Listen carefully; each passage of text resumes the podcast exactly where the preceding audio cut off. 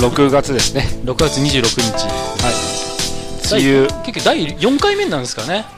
まあ、01と02、あ0、0回と1回が一緒になったんで、これが4回目ですね。うん。そうですかね、はい。うん。で、今日の話題は、話題は。あそうそう、はい。えっ、と今日はですねえっ、とファあああとまずはあのブラック・ライズ・マターですよ。あのアメリカでね、えっと黒人の方ですかね。ちょうどそうですね。6月いっぱいもその話題でしたね、ずっと。黒人って言っていいよね。もちろん、まあ、黒人、はい、黒人の方が、うん、そこのうですね。ポッドキャストでも黒人白人っていうふうに言いますけども、えーっとの方がね週みんなが見てる前でね、うんうん窒息死させられちゃうっていう、はいそれをあのスマホでうん。撮って撮ってた人がいるっつってね、はい。まあ、衝撃的な事件だったんですけどね、でそれに端を発した、えーっとブラック・ライズ・マター運動っていうのがね、はい。あの盛り上がってっていうか、えっと、ブラック・ライズ・マター自体はもう45年前から、うん。あのなんか SNS でねはい。あのなんかそういう運動自体はえー黒人のだからなんていうかな権利っていうんですかね。そうですね。もう、長いこと繰り返されてることじゃありますよね、本当まあね、ううん。んだからあのいや日本人からすると、うんうん。あのね、そうそういう事件ってそんなめったに起こってないんだろうと思ってたんだけど、うんまあ。意外にちょこちょこね、うん。そうですね、確かに、うん、まあ本当、日本ではまあ日本特有の問題やっぱありますからね、うん。本当、はい、やっぱでもそういったものにはやっぱ日本人だから関係ないというスタンスはうん。取らずに、まあ、有色人種の、うんね問題じゃあるからね、はい。一緒にね、うんでその何？あの他になんか見てたらあのあの無罪あいや別に罪を犯してないなんか女の人の家に、えっと、乗り込んでうんなんか、えっと、銃で殺しちゃったみたいな事件もなんか？あったっつってね、いやなんかちょっとうん。うん大変だよね、そんなことばっかりうんあるとっつってね、だからあでなんていうかなあのあの正直な話するとあのいや確かにあのものすごく興味深い話であるし、はい。あのアメリカの映画とか見るとやっぱそのえ黒人がいかにこう虐げられてるかっていうのはよく、うんうん。ね、ちょこちょこはい。描かれてるのを見たりはしてたんだけど、まあ、だからといってね、あのーものすごく、あのーまあ、考えてたわけでもないし、で今回こういう事件が起こって、あのーねあのなんてハッシュタグでこう、うんうん。はい。ね、ブラック・ライズ・マターとかさあとなんだっけあの真っ黒い、うんうん。あのーのあの画像をはい。あ上げたりとかさ。でそそこまではやっぱねあのーまあ、具体的にその黒人アメリカに住んでる黒人の方が知り合いがいいるとかねうんうん。そういう状況だったらちょっと考えるかもしれないけど、うん日本に住んでる人はやっぱそういうのをなんかこうあのーそうだそうだ分かる分かるっつって言っていいのかどうかっていうのをすごい考えてたんだけど、はい。あそうそう。でそう思ってた矢先に、えー、とブルゾンちえみちゃんっていいたでしょ、はいはいはい。であの子が今あのそのブルゾンちえみって名前をやめて、はい。なんか本名でなんかこれからえー社会活動みたいなうん。そういうリンクする活動していきたいっていうはい。インタビューしてて、はいでそれのインタビューをちょっと読んでみたら、はい。あのーアメリカに住んでるその、えっと、人とやっぱり話したんだってその、はい。はい。あの今回のブラック・ライズ・マターの話ね。はい。ででそのブルゾンちえみちゃんも同じようなことを思ってたので日本人がそう,、うん。うん。そういうのにこう肩入れして話してうん。うん。いいもんかどうかっつって、はい。あの思ってたんだけど、はい。その向こうの人は、うん。日本の人もそういうあの今のブラック・ライズ・マターを考えてくれるっていうだけでもう大きなうん。前進進歩だと思ってるから、うん。うん本当嬉しいんだよみたいな、はい。そういうふうに言ってたんですよねって言ってて、うん。あじゃあやっぱね、あのうん。まあ考えるだけでもね、そうですね。うん、個人的な経験から言うと僕おはうん、受け入れてもらったことがあるんですよね。あそれアメリカにね。アメリカというかカナダとか。あカナダね、はい。そういったところでやっぱりまあ一人のアジア人というかうん。黄色人種としてうん。全く見ず知らずのところにポッと行って、うん。そこでたくさんコミュニティの中にうん。もう白人黒人アジア人うんもういろんな人からまあざっくばらんにうん受け入れられたっていう経験があるから、うんだったらもう、ね、自分が自分もやっぱそうじゃないとおかしいってやっぱ思うんでですね、こういった問題はちゃんと取り組んで考えていきたいなって思うタイプなんですよね。ねうんはい、で特になんか家族構成的にもいとこの奥さんがドミニカあそうなの、ドミニカとか、うん。そっちの方なんで。でそへー。のご家族ともあの、はい、あまあ関わってたりね。だ。まあ、うん。まあもうもう世界は一つのコミュニティとコミュニティになるべきだと、うん。思ってるんでですね。そうよね。はい。そのまあそのその理想とうん。その現実よね、うん。特にほらねアメリカの黒人さんって、まあ、ぶっちゃけた話連れてこられた人たちだからね、まあ好きで来たわけじゃないっうん。ていう人たちが、うん。ね、うん。あのルーツにあるん。人たちだからね、うん。でその、まあ、奴隷解放されてもで何百年経ってもやっぱりなんかこう警察のねあのあそうそう。あなんかあこれもなんかえっとツイッターで見たんだけどはい。日本人の奥さんで、はい。えーっと黒人の人と結婚しててアメリカ在住の人が、のあの話っていうのもツイッターにねはい。流れてきてて、やっぱなんていうの、あのーもうちょっとその辺のコンビニに行くのにねもうやっぱまあそうですね。もうきはもうそれなりのパシッとした格好で行かないと、はい。歌そなんかそれだけで疑われちゃうみたいな、まあそうですね。う。うんんまあそうです。警官とかそういった意味では。だうんから僕そういった意味で思い出したのが、うんちょっと話ずれますけども、うん僕アメリカでパトカー乗ったことあるんですよね。えなんで？あの気分はイージーライダーみたいな気持ちで友達と一緒にバイあのバイクに乗ってですね。あそう？二ケツして、うん。うんで運転する彼はヘルメットかぶってたんですけど、うん。僕来たばっかりで来たばっかりというか、まあそのうち遊び行ったばっかりで、うん。ハイウェイをじゃあうどうせわかんねえからノーヘルで乗れよって言われて、うん。ノーヘルで乗ってたんですよ、たら気づいたらパトカーがいついきなりもう ハイウェイで後ろについててですね。やっぱダメなんだよね。もう多分ダメなんですよね、はい、うんうん。そして、ね、今思うとすごく運が良かった方かもしれないけど、うん。そのままじゃあ僕もその時若かったからもう冒険心でこれからどうなるのかワクワクうん。してた記憶だけあるんですよ。ワクワクしてた。そしてパトカーに乗って パトカーってショットガンとか積んでるわけなんですよ。後ろの方が金網みたいな感じで。うわすげえショットガンとかえそんなん見たことあるのやっぱ。はいはいはい。もうそしてそのままどこ連れて行かれるのかなと思ったら、うんホームセンターみたいなとこ連れて行かれたんですよ。ホームセンター。はいはい、うん。ちょっとその警官がですね、あのお前もうこれヘルメット買えって言うんですよ。いや親切いやいや本当に。ヘルメット買おうって言うんですよ。で僕もだからヘルメット探しに行ったんですよ。でヘルメット探したけどなくてなくて？自転車用のああ。のしかなかったんですよ。でしょうがないからそれあんまお金も使いたくないから、あうん。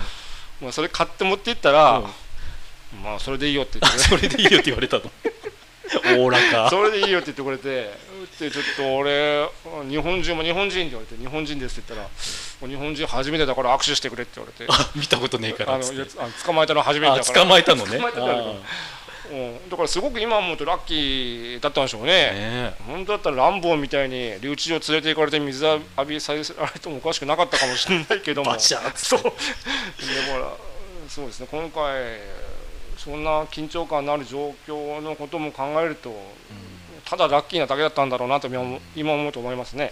やっぱ場所って違うんかな？うん。ねそのまあ人もにはよるだろうけどまあよるでしょうね。うん。はいはい。うんそうですね。うん。あで話戻るけどそのほらあの今回騒動になった、まあ、原因というかそのはい。窒息ささせられた黒人さんの映像あったじゃない？はい。でそのその実際に、うん、やってる警官もそうな,、まあ、そうなんだまああれなんだけどその周りにねはい。そのなんていうかこう警備で見てる人たちがいたじゃない、うんうんでその中にこう中国系かなんかアジア系のなんか警官の人みたいな人がいてね、いはいはいい。やなんかそれはそれでなんかすごいね。うん。あのショックだったようね、ん。あれ？と思って。うん。なんかそういうあのあの支配っていうかね、の立場になっちゃったらえそういう態度取っちゃうのそうですね。でもそういった意味では僕見てちょっと感動したのがうん。あのあれなんですよ。警官の方も、うん。あのあ。つぶやいてる。その、うん。すごく黒人の権利について、うん。小さい声でですけども、うん。つぶやいてる映像を見ましたね、あったよね。あのはい。えっと足をなんかうんうん。ひ肘かなんかをこう片片方こうついてね、はいはい。あの哀悼の意っていうかね、はい。あそそれもそうですし、うん。すごくもうそのデモの最中にみんなから罵倒されてるんですよその方は、あはい、でもその方はやっぱり心の拠り所はやっぱりそのデモする側に向かあ向い向いてるんですよやっぱり。そうよね。だから自分もその気持ちは分かるよってことで、大きくは大声では言ってませんけどもうん。小さな声で、あの黒人の権利やっぱ守られるべきっていうことをつぶやいてる口の動きがそういった動きをしてるんですよね。まあまあ普通の感覚だとまあやりすぎとしか思えないもんねまああれね。もちろんそうですね。ううん。まあね日本の警官さんも人によるんで僕もだから日本でもパパトカー乗ったことありますからね。とかよく乗るね いや一つはだから俺ないよやそんなに。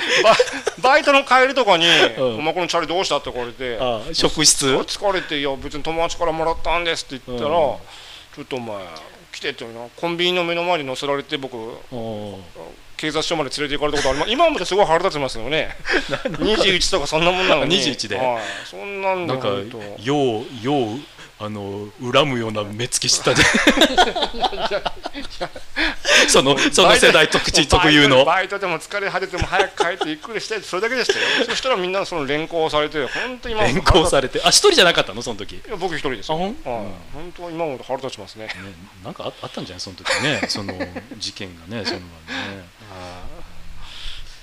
ででですよ。はい。であのーまあそのまあねブラック・ライズ・マターに関するうそのまあ映画はね、うんうん。あのそれに関連する映画はなんかいろいろあるっていうことでね。そうですね。あのーまあ、ネットでもいろいろ上がってるんだけど、んはい。まあ、それをまあ全部見てるわけでもないし、はい。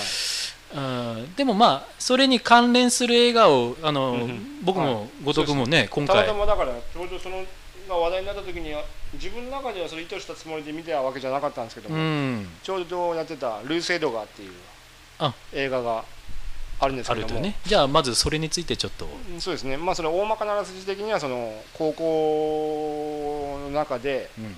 アメリカの高校でうん優等生として名の通ってるルース君っていう。うん。もともとはあの繊細孤児っていうかそんな感じでアメリカに、はい、アフリカの方のどっかのあ生紛争があってって。その中で孤児として受け入れられた子供あなるほどね。がアメリカの白人夫婦が、うん。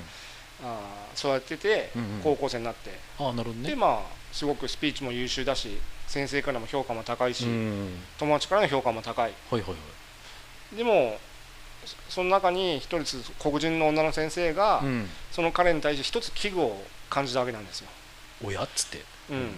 ちょっとその論文の文章の中で、うんちょっと気にかかるところがあるという気にかかると。はい。でそこでうん。まあその彼の考えてることがうん。もしかしたらうん。アメリカの空気を作り出してる一つかもしれないなと気づかされてくれた映画ですね、まあ、ネタバレしたくないんで。あネタバレ。はい。あはい。あのもうこのくらいにしておきますけどーうん。だからそういった気づきは自分もなんか気持ち的には分かってるつもりだったんですけどもまだそれ以上に、うん。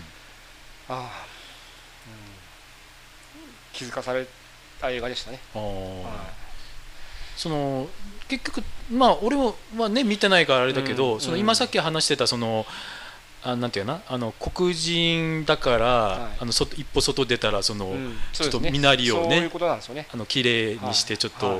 と疑われないようにしないといけないっていうのについての映画っていうふうには聞いたんだけどね、そのでラスト。貧困法制にしないといけないっていうね。でラストのところの描写がもうあそういうことなんだろうなって思わせるところがあってですね、おー。まあ、うん、そういう気づきを与えてくれたやつなんで、おすすめですね本当、うん。たまにそういったなんか自主的なものと自分が見るタイミングでたまに合致する時があってそれ不思議ですよね。うん。ああこういうことかみたいな、うんなん。か落としどころがたまに提示してくれるってそういった意味では結構大きな意味持ちましたね、あれでしょ？あのお父さんがティム・ロスで、そうですね。あのおお母母さんがナオミ・ワッツ、うん。はい。もうなんかあの何か起こりそうな それファニーゲームのね 夫婦役だからね。はいはい。そうなんですよね。なんか不穏なことが起こりそうな雰囲気がバリバリする映画だ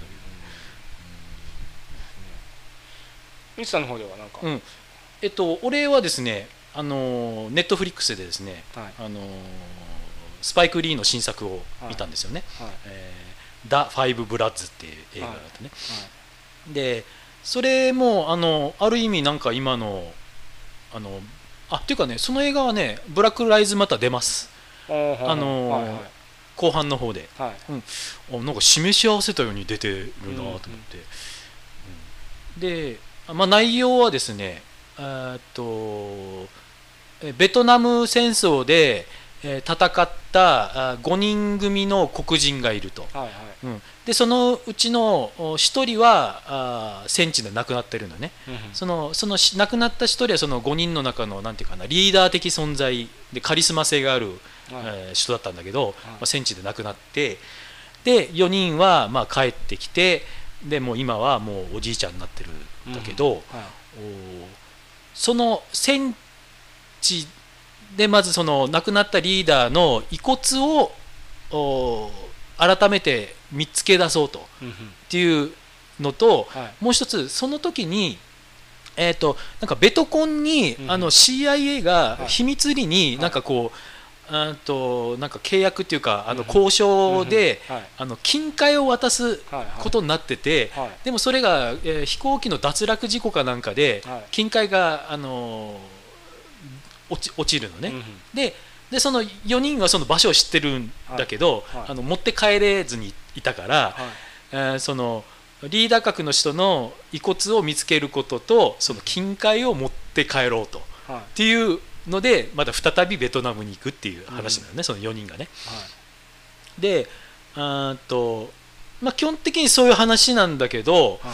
あとなんていうかな。えっとまずねあのーえっと、その実際に金塊を見つけに行く話はね結構中盤ぐらいから始まるのよ。うんで,、はい。でそれまではあーベトナム来ましたはい。つって、でベトナムのあのクラブかなんかで、うん。そのクラブの名前があのアポリカプスナウって言っててああの要するまあに地獄の黙示録ってはい名前になってるんだけどはいはいでそこでみんなが踊ったりとはいはいかはい。するシーンとか。でえーあとねその黒人の中でそのベトナム人の娼婦とはい。子供を作っちゃったっていう人もい,、たりとかして、はい。でそういうなんかそういう話が結構中盤までね続く続くのよ。であの俺ねなんだかんだ言ってねあのスパイク・リーの映画ってほとんど見てないのよね、はい。だからあの正直ねあの中盤まではもうちょっとこうスピーディーにこう話を進めればいいのになぁと思,、まあ、思ったんだよね、はい。うん、でもなんかあのねいろいろねあのネットで見てたらスパイク・リー特有のもっさり感が書いてあって あそういう映画監督なんだと思って、あうん、であのーまあ、中盤までそんな感じでそのなんかこうあの老黒人のおじちゃんたちのベトナム機構みたいなのがね結構ずーっと続くのね。でその中でねあとねあそうそう。でそのクラブかなんかでお酒飲んでる時にーはい。そのん？なんていうかな、うん、そのおじちゃんの中の一人がねちょっと差別的なこと言うのよ、はい。要するにあの、えっと、向こうでなんかえーベトナム人の、おえっと、じいさんたちがこっちジロジロ見てねなんだこの野郎っつって、うとしたらあの人たちはもう昔ベトコンでアメリカ人と戦ったんですよっつって、うんうん。でも今は全くそういう、あはい。のアメリカ人に対して悪いうんうん気持ち持ってませんよっつって言うんだけど、そのおじちゃんはうん腹立つなっつって。で大体アメリカにもあの移民とか来てるだろうっつって、もうそういうのも全部排除すればいいんだっつって。要するにねあのえー、とアメリカあのの黒人の中で、うん。あのトランプをうんうん支持してた黒人もいるうんって話になるのよ、はい。その中でね。はい。そのえっと、お前、あれじゃねえかっつってあのトランプの、えっと、選挙戦の時にあの後ろに映ってた聴衆の中で黒人がいたらしいのよ、うんうん。あの黒人が、あはいはいはい。トランプ頑張れっつって、はいはい。でお前、それだったんじゃね っつってその揶揄されるシーンがあったりとかね、はいはいだからあの一人そのトランプ支持の黒人が出てくるのよ。うんうんうん。でそれが、まあ、後々まあ聞いてくるんだけどいろいろ伏線みたいな感じで、うんうん。だからそうあ確かそういう人たちもいたからねうん。うんあの人受かったんだよなと思って。うんでそういうちょっとひねった、うん。あのちょっとじ、うん。そのキャラクター設定になってたりとかね、はい。そのね。でそのおじさんは後々そのえーと赤い帽子かぶって出てくるんだけど、はいはい。それはメイクアメリカグレートアゲインって書いてあってもう思いっきりトランプ支持者っていうんんんのね、でそこはやっぱスパイク・リーらしいなっていうね、そういうところを入れ入れてくるっていうかね。確かで、はい。そういうことがありつつまあだらだらと進んでで中盤ぐらいからやっともう金塊を探しに行くのよね。はいはい であのあ俺俺結構ネタバレみたいなこと言っちゃうんだけど。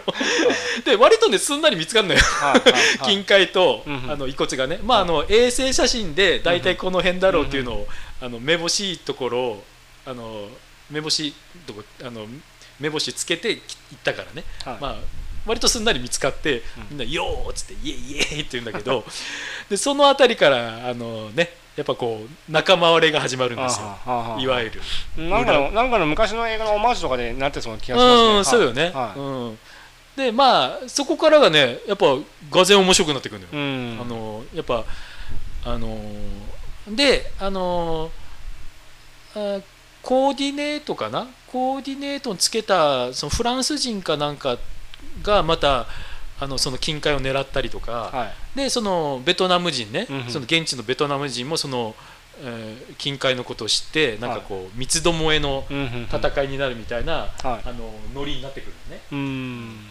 でまあその辺りからその、まあ、いわゆるこうちょっとエンタメチックな、あのーそのノリになってきてはい。面白くなってくるんだけど、でその金塊をまあまあいろいろありつつ、まあ、その金塊をまああのー結局あのー何かに使うわけよ。そのうんえーともともとそのあのそのリーダー格だったその死んじゃった人はそのこの金塊はねあの黒人の解放のために使おうぜっつって言ってたんだよね。はいはい。であのーで最終的にそういうことにつ使うっていうまあオチはつくんだけど、うんうん。でその中にブラック・ライズ・マターのも出てくるんだよね。うんうん。だからあのーやっぱさすがスパイク・リーだなっていうその、まあ、作ったのは多分ね半年とか、半年じゃない1年か2年ぐらい前だったと思うんだけど、あのうん。うん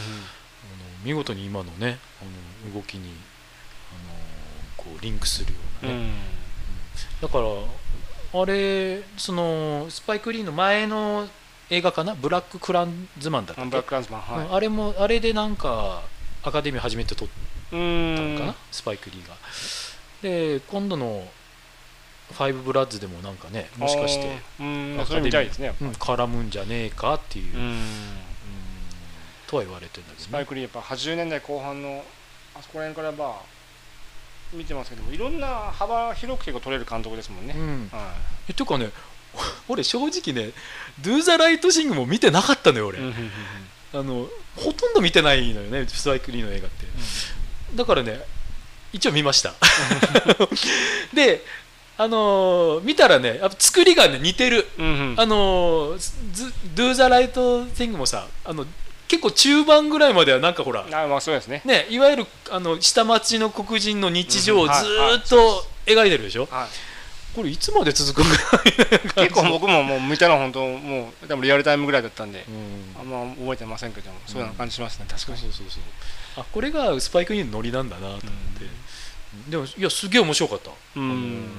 Do the Right Thing うん30年前に見てたらちょっと理解できなかった、かもしんないな。まあその分いろんな情報が入ってきて僕らもいろんなものに経験して見聞きして、まあ、理解が深まってきたっていうのはあるでしょうね。っていうかっていうかねああいう映画の見方がよく分かってなかったのそのなんていうかな起承転結あって、うんうん。あのスピーディーで、うんうん。あのうんうん。タイトではい。あのこうね、はい。そういう映画じゃないうんうん。あのこうなんかなんていうかなあのエピソードを少しずつ少しずつ重ねていくタイプの映画ってあるじゃない、そのあその劇的なあの出来事はないけど、うんうんあのねはい。でそういう映画の見方がね最近になってなんかなんとなくうん。分かってくるようになってきたから、うんそれで見たらねややっぱ面白かったね。うん。であとほらあのファイブブラズブブラザーズもそうなんだけどはい。で黒人の登場人物は必ずしもなんていうかなあのいいやつに描かれてないのよ。うんうん。やっぱその Do the Right Thing, のそのスパイク・リーがやっ本人がやってた役もさ もうどうしようもねえやつだうんうんうん。じゃない？はい。あのあのピザ屋の配達のバイトなのにもうろくに仕事しないでさうろがあっち行ったりこっち行ったりしてさ。で最後なんかさあのピザ屋さんがあの襲撃されてさ、あのなんだっけあのそう店主がさもう店の前でこんななってんのにさ早くお金くれよっつってあの俺の俺のあのバイトでくれよってかさ最悪だなと思ってさ、うん。でもなんかあのファイブブラッズでもそういう感じで俺トランプし、えーそう支持してるはい。黒人っていうかさ、うん。もう出てくるっていうかさはい。あの必ずしも黒人がかわいそうで、うん被害者でっていう。そういうわけにはそうそう一辺倒に描かれてないとこが、うん。やっぱその深みっていうかね、うん。いろんな見方がうん。できてさすがだなって思ったよね、だから本当僕らがいろいろ知らない例えばね黒人のブラック・ライブズ・マターのこんな感じにしてもあるけど、うんまた他の映画も知りたいですよね、うん。あの例えばよくジョークでギリシャ人がネタにされたりとかも。うん。え？あんの？その。シンプソンズ？うんとかまあたまにそういったのがありますよねなんか、まあ、いろんな国のことをじゃあ、うん。まあ、ユーマって言えばユーマなのか、ギリシャ人は働かねえみたいな。あそういう。昔の栄光にすがってそうそうはい、なんかそういったのなんとなく覚えてます。うん。確かに僕もだからそういったところで、まあ、確かにいろいろ日本の常識で言ったら本当に通用しないなって、あー。まあ、給料本当未払いになったりとかですね、未払い？はい、給料もらえなかったりとか普通にやっぱありますね、あそうなの、はい、うんだからそうですね。そういった意味で、まあ、あれは面白かったね。あのファイブブラッツはね、うん。初めてなんだかんだ言って初めてのスパイクリー体験。この年になって。うん。いや他にもなんかもっと社会派なその黒人問題だけを扱った作品じゃない作品もあるんですよね。なんか名前は忘れましたけども、あのここ最近はねはああのいろいろ、うん。あの別に黒人が主役の映画もね撮ってるいわけじゃないしね、はい。その中で僕好きなすごい好きな作品とかあったんですけどもね。うん、誰だかな？エドワード・ノートンかな？が出てた映画であったような気がますねあれ結構面白いなと思ったんですよね、25時間とかいうのあったよね。そうですね。はい。あ確か 25, 5時だったっけ？そんな感じでした、うんそんな感じのね、うん、あったあった、結構好きだったんですよねあれ、うん、あれも別にね、うん。黒人のどうのこうのって映画じゃなかったもんね、う俺あれね小説見たよ読んだような気がする、んうん。映画見てないけど、うん。でもねあのなんだかんだ言ってスパイク・リーにこう期待するのってさやっぱりこう、Do the Right Thing のそまあのの衝撃っていうかね、うんうんやっぱ黒人のせその生態をこう、うん。黒人ならではのうん。あの見方でうん。描くっていうかね。それなんだろうなとは思うけど。そうですよね逆に本当興味がそういった映画から引き出されて興味を持つってこともあるし、うん。でもその弊害としてはそれをステレオタイプとして見ちゃうってことも最近やっぱいけないのかなと思ったりしますね。そのそういうもんでしょって。それもやっぱり失礼なことなのかもしれないなと思ったのが最近の僕の学びですかね、うん。うん。ステレオタイプ黒人、まあ、そういったもんその見方をしちゃうのも本当は窮屈な思いさせてるのかなって思ったりもします。ねあのまあ、そう思うじゃんね日本が例えばステレオタイプ的に忍者だとか、うん。そんなふうにおもちゃのと一緒にステレオタイプに見られて言われちゃうと、まあ、正直えっとは思うんですけどもね、その黒人さんでもねほらリズム感ゼロの人いるだろうしね。歌下手の人もいるだろうしね。うん。だからどうしてもね。うあそれとねんはいちょっと話ずれるかもしれないけど、はい。もう一つねネットフリックスであのーまあできたら見てほしいなっていうのがあって、はい。それがねあのこれ本まで持ってきちゃったけどはい。あのーハイパーハードボイルドグルメレポートっていうね、なんかのうん。山本佐穂さんっていう漫画あ漫画でしょ？はいあの人がそう俺もそれで見たのよそれ。されてて、うん。それで興味持ってそうそう。あの見たいなと思ってて。ツイッターでね、はいはいあのーそうです山本佐穂さんっていう人がもはい。うこの、あー漫画家のそのはい。ハイパーハードボイルドグルメレポートっていう番組の大ファンはい。でってそれの漫画家まで書いててそれを見て俺見たんだもん。あーあーなるほど。うん。でたまたまねあの大体はね5月の連休ぐらいに暇だからネットフリックスでいろいろ見てたらあの配信があってたのね。うん。あのあちなみにこのハードボイルドあハイパーハードボイルドグルメレポートっていうのはテレビ東京の、えー不定期でやってるドキュメンタリー番組でね、はい。あの世界中のやばい場所で、えー暮らしてる人たちはどんな飯を食ってんだっていうのを、取材に行くっていう体のあの番組なんだよね。でせであ俺が見たのはそのあのゴールデンウィーク中に見てで最初のねリベリアっていうあのアフリカのとこの回を見てちょっとこれなんだこれと思って、うんうん。もうびっくりしてで全部見たのよ。その、はとりあえず見れる5話ぐらい、うんうん。あののやつを見て。でしたらしばらくまた配信が途絶えたんだよね、うんうん。あのネットフリックスで、はい。あなんか見れなくなっちゃったと思ったらまた見れるようになってたのはよ、い。はい。だからちょっとこの機会で話うそうかな僕もこれ気になってたからね そうそう。その情報をもとに。そう本まで買っちゃってね。うん、でそのあのまずリベリアってねは俺知らなかったんだけど、いうんうん。あのアフリカアメリカではい。奴隷解放されたアフリカ人が、ああそうですね。そうまたうんアフリカに戻ろうっつって作った国だったっていうのを俺初めて知ってはい。あそんな国あったの？と思って、ジョージ・ベアっていう今は大統領かな？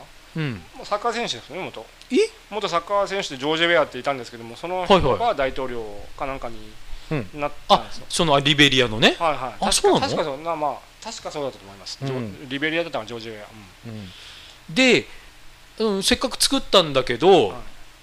あのやっぱそのあのアメリカから来たあ人たちアフリカの人たちがその実権握ってはい。でもともとそこに住んでた人たちはなんかこう虐げられてたらしくて、はい。でそれがやっぱうう鬱憤が溜まってなんかこう内戦状態にうん。なったらしくてね。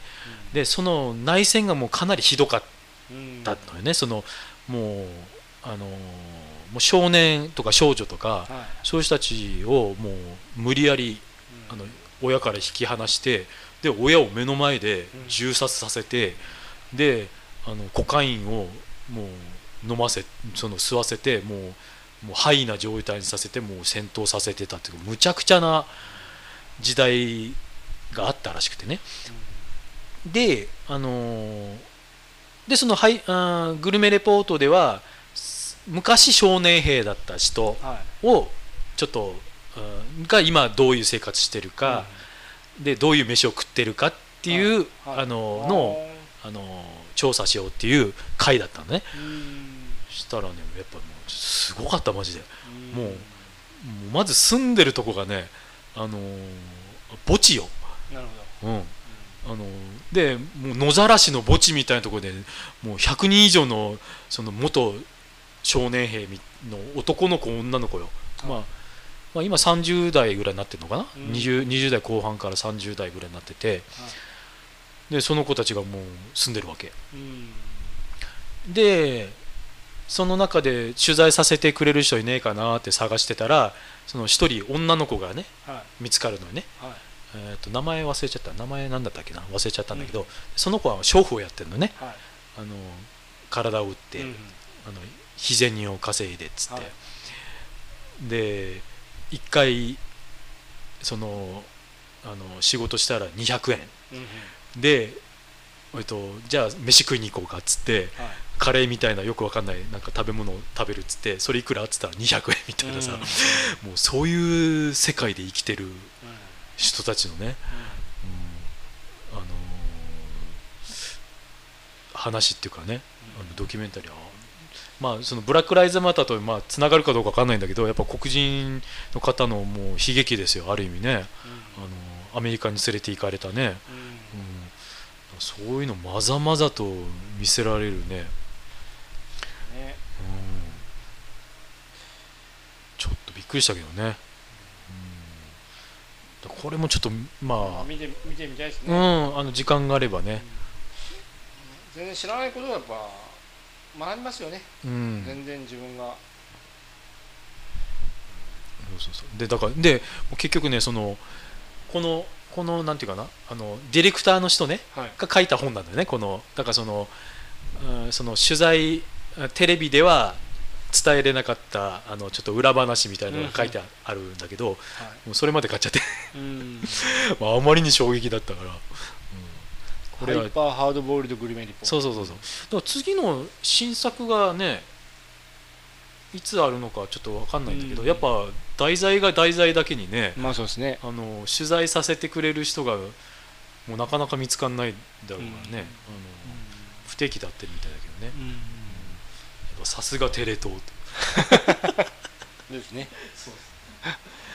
まあまあブラックライズまたにつながるかどうか分かんないんだけど、まあそのインスピレーションを受けてうん、出会った映画または本でしたね。本でしたね、はい。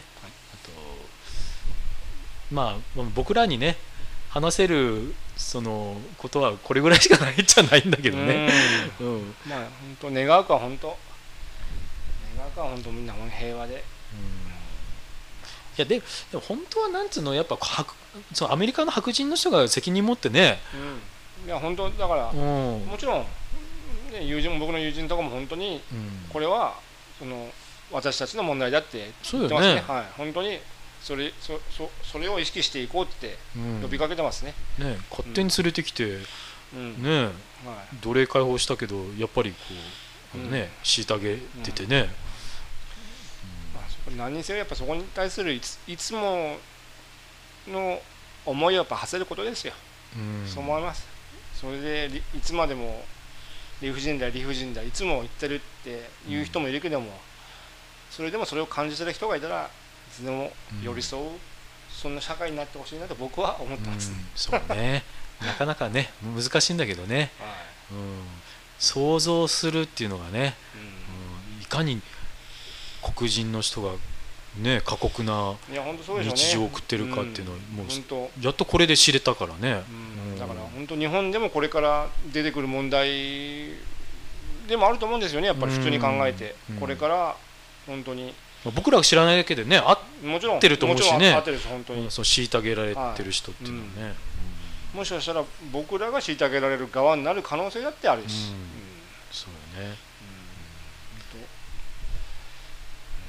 まあ本当だからそれ関係ないってことじゃなくてやっぱ考えてうん知ろうと知ることですね、うん。本当そう思います、もうなんかこのポッドキャストのテーマねもう散々散々言ってるけどね。いつもいつまでも学びっていうね、うん。まあ、そんな感じのはい。話でした。じゃあまず第一部。第1部、はい。一応これではい。終わりましょうか、